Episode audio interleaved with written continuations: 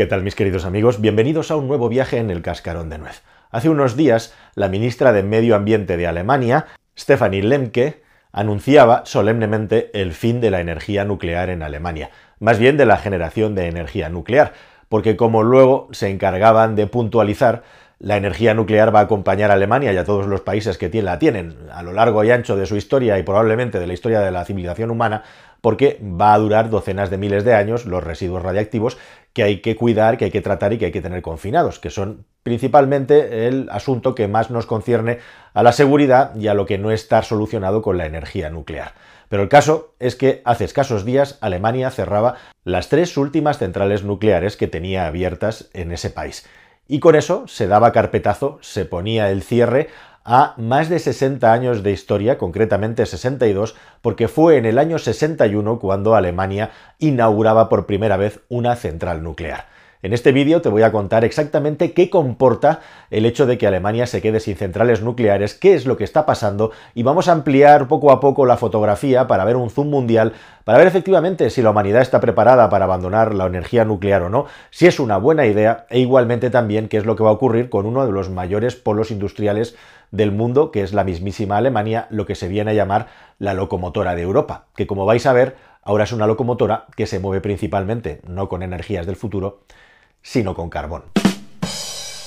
Bueno, la energía nuclear viene siendo abandonada en Alemania de manera progresiva, con una fecha puesta en el calendario muy clara, desde la que, desde entonces, se han ido cerrando centrales nucleares. Estamos hablando de evento 2011 Fukushima, Japón. Se encienden todas las alarmas a nivel internacional y algunos estados reaccionan rápidamente, siempre pensando y probablemente más en el rédito político, como te voy a contar a continuación, que en lo que es la limpieza de la generación de la electricidad en los países. Dejadme primero de todo que os diga una cosa, un matiz muy importante, antes de entrar en esto. Una cosa es la energía que se utiliza para crear electricidad y otra cosa es el total del consumo de energía que tiene un país que implica otras muchas cosas como el transporte, como la industria y como procesos que no están electrificados. Hay que diferenciar lo que es la contaminación provocada y emisiones por la generación de electricidad de lo que es el consumo de energía total. Si veis este gráfico del consumo total de energía en Alemania, se puede ver una evolución muy clara, pero en la que, como puedes comprobar, el carbón y el petróleo siguen siendo aproximadamente el 50% de los suministradores de la energía que requiere un grandísimo estado como es Alemania. Además hay que sumar el gas natural. Como veis, quitarle los eh, combustibles fósiles a un estado en lo que se refiere a la generación de energía globalmente es una cosa bastante más complicada que hacer una evolución, una transición hacia la generación de electricidad lo más limpia posible. Y en este vídeo vamos a hablar de eso, de la parte de la generación de la electricidad, que por cierto cada vez va a tomar más peso en tanto en cuanto lo que se plantea por parte de los estados es electrificar la parte de la economía, es decir, electrificar cada vez más esa fotografía que te he enseñado en la que el carbón, el gas natural y el petróleo siguen teniendo un peso muy importante en la economía alemana. Bueno, dicho todo esto y hechos todos estos matices, lo importante es que algunos estados en el año 11, tras Fukushima, decidieron de una manera muy clara que iban a prescindir de la energía nuclear. Hubo dos países muy importantes, Alemania e Italia, que lo decidieron en ese momento y al final no han acabado cumpliendo. Alemania con un poquito de retraso, porque por culpa de la guerra de Ucrania tenía que solucionar unas cuantas cosas y pasar el invierno del 22 para poder llegar al punto, pero la que han podido lo han hecho, como podéis comprobar. Y por otro lado también está el hecho de que el asunto de la energía nuclear ya venía renqueando desde el año 86, cuando hubo el accidente de Chernóbil, negligencia humana que provocó, bueno, pues lo que provocó y que todos sabemos, y que por cierto fue un desastre nuclear y lo sigue siendo importantísimo a lo largo y ancho de la historia de la humanidad, pero se ha demostrado con el tiempo que los efectos cataclísmicos que se habían anunciado alrededor, sin querer quitarle ninguna importancia a todo lo negativo que sucedió, han sido bastante inferiores que lo que se estaba vendiendo, lo que se estaba contando. La cuestión es que la energía nuclear, precisamente por dos accidentes concretos que te acabo de contar, más todo lo vinculado al asunto del armamento nuclear y al asunto bélico, han hecho que desde los años 70-80 comenzara a haber movimientos contestatarios contra la energía nuclear en todo el mundo y especialmente Alemania era uno de los polos muy importantes, donde a partir de los 90 es cuando la balanza empieza a inclinarse hacia el rechazo de la energía nuclear. En ese momento, en los 90 en Alemania, ya se estaba aproximadamente consumiendo un tercio de la energía del país con energía nuclear. Ese fue el pico. En el año 23, ahora cuando, hemos, cuando han cerrado las centrales nucleares en Alemania, la energía nuclear suponía eh, prácticamente un 12% del total de la generación de la electricidad,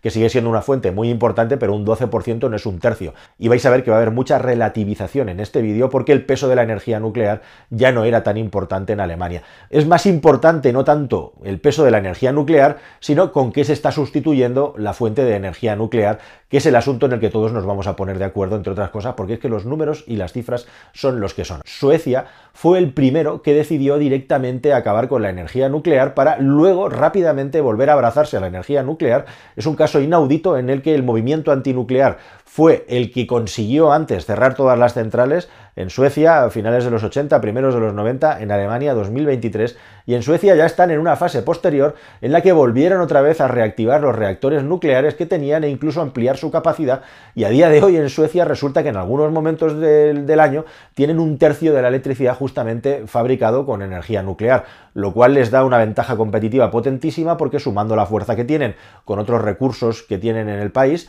pues consiguen un mix de energía muy limpio. Y llegados a este punto, permitidme también que os diga una cosa para no entrar o para que no te comas las falacias que abundan por ahí, que es que cuando hablamos de generar electricidad de manera limpia, tenemos que diferenciar lo que son países con grandes niveles de industrialización, con alto poder, con, con alta necesidad de consumo de electricidad y de energía de países que no. Claro, viene muy bien y muy fácil que si poner el ejemplo de Costa Rica, que si poner el ejemplo de Portugal o poner el ejemplo de estados como Noruega, que tienen unos recursos naturales tales que de una manera absolutamente fácil aprovechando simplemente la fuerza del agua, consiguen una cantidad de electricidad verde que prácticamente en Noruega eh, por momentos es de cero emisiones de CO2. Eh, Portugal, por ejemplo, se puede permitir el lujo de vivir sin tener una central nuclear en su territorio, igual que en el estado de Quebec, que en Canadá, pues tienen tanta agua que consiguen una generación de electricidad verde sin ningún tipo de esfuerzo y entre otras cosas también porque no tienen un consumo intensivo de energía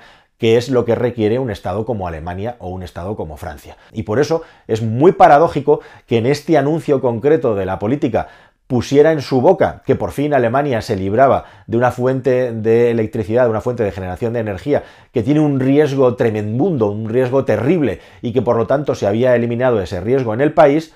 aclamando y proclamando el fin de la energía nuclear en Alemania, cuando en 62 años de historia de energía nuclear en Alemania ha habido cero fallecimientos que sepamos por accidentes o por asuntos vinculados a la generación de energía mediante fuentes radiactivas. Entonces, resulta bastante brillante en la paradoja el hecho de que alguien por motivos de seguridad promueva el fin de la energía nuclear en un estado donde no ha muerto nadie, mientras ese mismo estado está quemando carbón y gas natural como si no hubiera mañana durante muchísimos lustros, precisamente para poder conseguir la electricidad que necesita, generando una polución medioambiental y también unos niveles de emisiones de CO2 que están precisamente en la cola de lo que Europa necesita en cuanto a energías limpias. De hecho, hay una aplicación muy buena, buenísima, que se llama Electricity Maps, eh, de la que os voy a enseñar ahora mismo algunos gráficos, en la que podéis ver cómo, tanto en la fotografía del día de hoy, donde está publicándose este vídeo, como en la fotografía anual, Alemania sale muy mal parada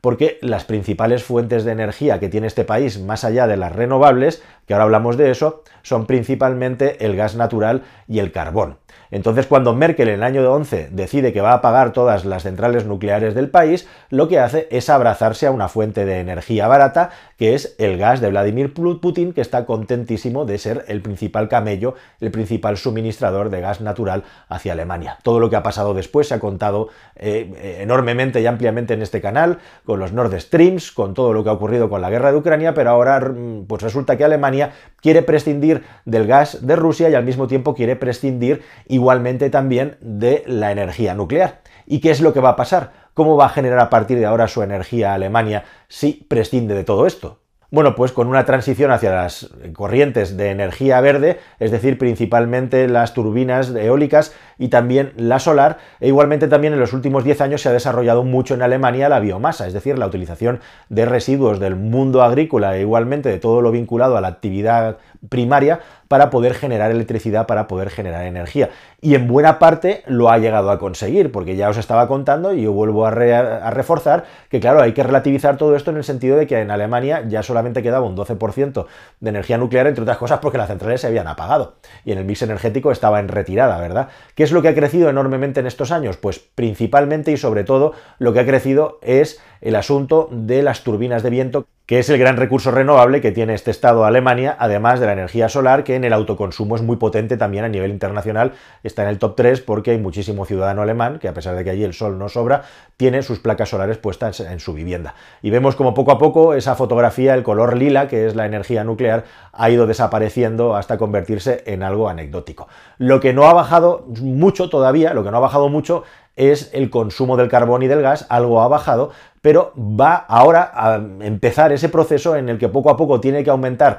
la instalación y por lo tanto la generación de electricidad con renovables mientras se van retirando las fuentes más contaminantes. Como veis en la foto interanual, Alemania sale como uno de los países más contaminantes de Europa, solamente Polonia le gana a la hora de quemar carbón y esto ha hecho, entre otras cosas, que hace unos días Brufau, el presidente Repsol, dijera para sorpresa de todo el mundo, para pasmo de todo el mundo, que de Galicia España no para de salir barcos y barcos y barcos de carbón hacia Alemania, donde se fabrican automóviles eléctricos que son muy verdes, ¿verdad? Pues esta es la fotografía de Alemania ahora mismo, una fotografía muy sucia en lo que se refiere a emisiones de CO2. Y efectivamente, no es que Galicia sea un polo de minado del carbón, sino que se ha convertido en un hub logístico súper importante con toda esta reorganización que hay del comercio mundial por lo de Rusia, y resulta que muchísimo del carbón que viene hacia Alemania de otras rutas acaba en Galicia almacenado, y de ahí sale efectivamente a Alemania tanto el carbón marrón como el carbón negro, que tiene cuanto más negro, más intensidad en las emisiones de CO2. Así que hay dos grandes cuestiones aquí o tres grandes cuestiones a tener en cuenta. La primera de todas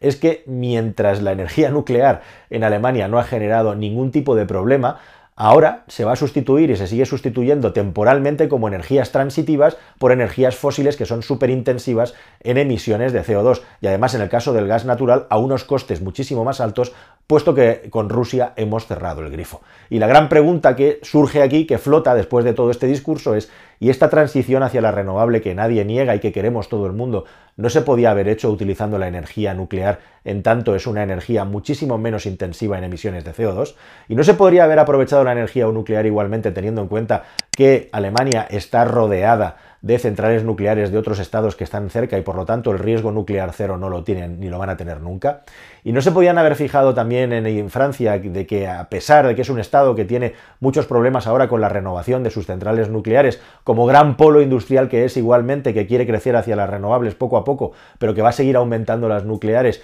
eh, demuestra que efectivamente teniendo un mix en el que la nuclear tiene mucha importancia, las emisiones de CO2 son bajísimas, Aquí la cuestión, y lo que a mí me, deja absolutamente perplejo e incluso me revela, es el hecho de que los ecologistas hablen eh, en Alemania, que mandan directamente de eliminar un peligro muy grande, cuando lo que están haciendo es permitir que para hacer la transición hacia las renovables, que ellos querrán hacer, entiendo, lo más rápido posible, se contamine más que nunca y se sigan matando a miles de personas por los niveles de polución olvidándonos ya de las emisiones de CO2 que también están disparatadamente altas. A mí me gustaría hablarle cara a cara a un ecologista dentro del miembro, dentro del gobierno alemán, sobre este asunto. ¿Por qué ha decidido usted hacer una transición con unos tipos de energías que son las más contaminantes del mundo y de las que no van a poder soltarse en muchos años? Aunque me sé la respuesta. La respuesta del político sería nosotros lo que queremos es ir a las renovables lo más rápido posible, tenemos que hacer la transición energética hacia las renovables y tenemos que poner todos los huevos en esa cesta y hacerlo crecer mucho más. Pero entre medias, todo este espacio de tiempo que queda, que es un espacio de tiempo tozudo, lo van a llevar, lo van a recorrer con las fuentes de energía más contaminantes del mundo. Cuando comparas la fotografía de emisiones tanto a día de hoy como un año con Alemania, con un país como por ejemplo como España, te das cuenta de que en un estado como el nuestro, la energía nuclear todavía tiene algo de peso en este punto transitivo y, aunque la estamos también igualmente eliminando, el hecho de tener una nuclear ahí nos permite tener una fuente de emisiones cero, que es lo que hace que nuestra foto sea verde en lugar de ser marrón oscuro. Si un país como España acaba liquidando completamente la energía nuclear, igualmente lo que nos queda es una foto como la de Alemania la de Italia países enormemente industrializados que emiten mucho más CO2 porque las energías de respaldo que estamos utilizando no son nada limpias, que son básicamente el carbón, que en España lo hemos eliminado, por cierto, señores alemanes, y estamos utilizando el gas natural que contamina menos que el carbón. Y aquí la gran cuestión es esa, que Queremos ir hacia las energías renovables, vamos hacia las energías renovables, en España estamos consiguiendo avances espectaculares, pero hay dos tipos de nivel de generación de energía. La generación de energía a demanda y la generación de energía a disponibilidad, a disposición. La demanda la generas tú según lo que consideras y planificas. Y la energía a disponibilidad es aquella que en función de las condiciones ambientales puedes tener. Para tener una energía disponibilidad, es decir, una energía intermitente lo suficientemente potente, tienes que sobredimensionar radicalmente la potencia instalada justamente para que puedas compensar esos momentos de eh, falta de viento o falta de sol. Y es lo que está ocurriendo en España, ya lo estamos viendo, que estamos creando un monstruo en el que tenemos momentos del día en el que nos sobra la energía. Y en otros momentos del día, pues no nos sobra, nos falta. Y ese es el modelo al que vamos. La cuestión es cuáles son las energías de respaldo que queremos utilizar, y probablemente la energía nuclear sea una de las mejores de ellas. Es cierto que en Alemania y en España además tenían un buen motivo para ir apagando y es el hecho de que estas centrales estaban llegando al final de sus vidas útiles. Pero se ha demostrado también que con un poco de trabajo de seguridad es posible mantenerlas 10, 20 años, 10, 20 años que podrían ser cruciales para hacer este salto en el vacío hasta agarrarnos a la rama de las renovables que tengamos bien apuntalada, igualmente también con el asunto del almacenamiento, con las mínimas emisiones posibles. Pero esto parece que a algunos, que son los más radicales en cuanto al ecologismo, les importa un pimiento. Es decir, quieren hacer la transición, pero se tapan los ojos a la hora de ver qué es lo que están dejando detrás a la hora de hacer la transición. Y como último punto que os quería comentar en este vídeo, China tiene planteado fabricar 50 centrales nucleares nuevas, números redondos, son 47. Japón, el país de Fukushima, ya tiene suficiente aceptación en el país y tiene un plan para volver a fabricar nucleares. Eso el país de Fukushima. Y otros muchísimos países en vías de desarrollo están planeando construir centrales nucleares, sobre todo por la parte de Asia, que es donde más requerimiento de industria y por lo tanto de electricidad hay actualmente. Así que el mundo entra en una nueva fase de fabricación de centrales nucleares, sobre todo en países asiáticos y en vías de desarrollo. Bien es cierto también que en Occidente en Occidente tenemos un problema que es que nuestros estándares de seguridad y nuestros costes y nivel de vida hacen que la fabricación de centrales nucleares sea tan extremadamente costosa, requiera de tanto apoyo público, que probablemente tampoco nos salga muy a cuenta y tengamos que esperar a nuevos tipos de centrales nucleares modulares más pequeñas para poder acometer los gastos que suponen. Mientras eso ocurre, los países más pragmáticos de Europa, como son los nórdicos, se han abrazado a la energía nuclear, específicamente Finlandia y Suecia, que Noruega no lo necesita porque es un mini país, a nivel de población y de requerimientos energéticos, e igualmente también son estos países, Suecia por ejemplo, los que más abiertos están a abrir grandes minas para darle a Europa su independencia energética, de la misma manera que Noruega nos la presta con el asunto del petróleo que nos vende a expuertas a toda la Unión Europea. Y mientras tanto, la gran pregunta que flota en el ambiente ya no es si nuclear sí o nuclear no, la gran pregunta que flota en el ambiente es si la nuclear no debería de ser la fuente de generación de electricidad mejor posicionada para poder hacer una transición hacia lo verde de manera verde. Parece que los ecologistas siguen sin verlo y por eso vamos hacia donde vamos. En un momento también en el que además, si me permitís, la otra cara de la moneda, el vaso medio lleno, se está demostrando que efectivamente las renovables, con una buena inversión y con una buena política, que de momento todo no está bien sujetado, son capaces de acabar ocupando ese espacio cada vez en mayor medida. Pero ojo, ojo, porque como os contaba en el vídeo anterior, ahora lo que se quiere es electrificar la economía completamente. Yo me meaba de la risa ayer cuando veía este titular de La Voz de Galicia, y con esto ya voy terminando, en el que se contaba que se tienen que sustituir las calderas de gas y hay que empezar a poner calderas de hidrógeno. Eh, sí, calderas de hidrógeno que no existen en el mercado, que no están desarrolladas todavía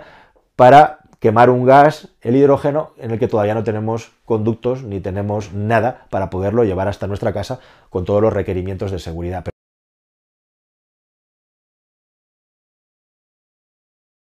Este es el terreno de juego en el que vivimos, amigos.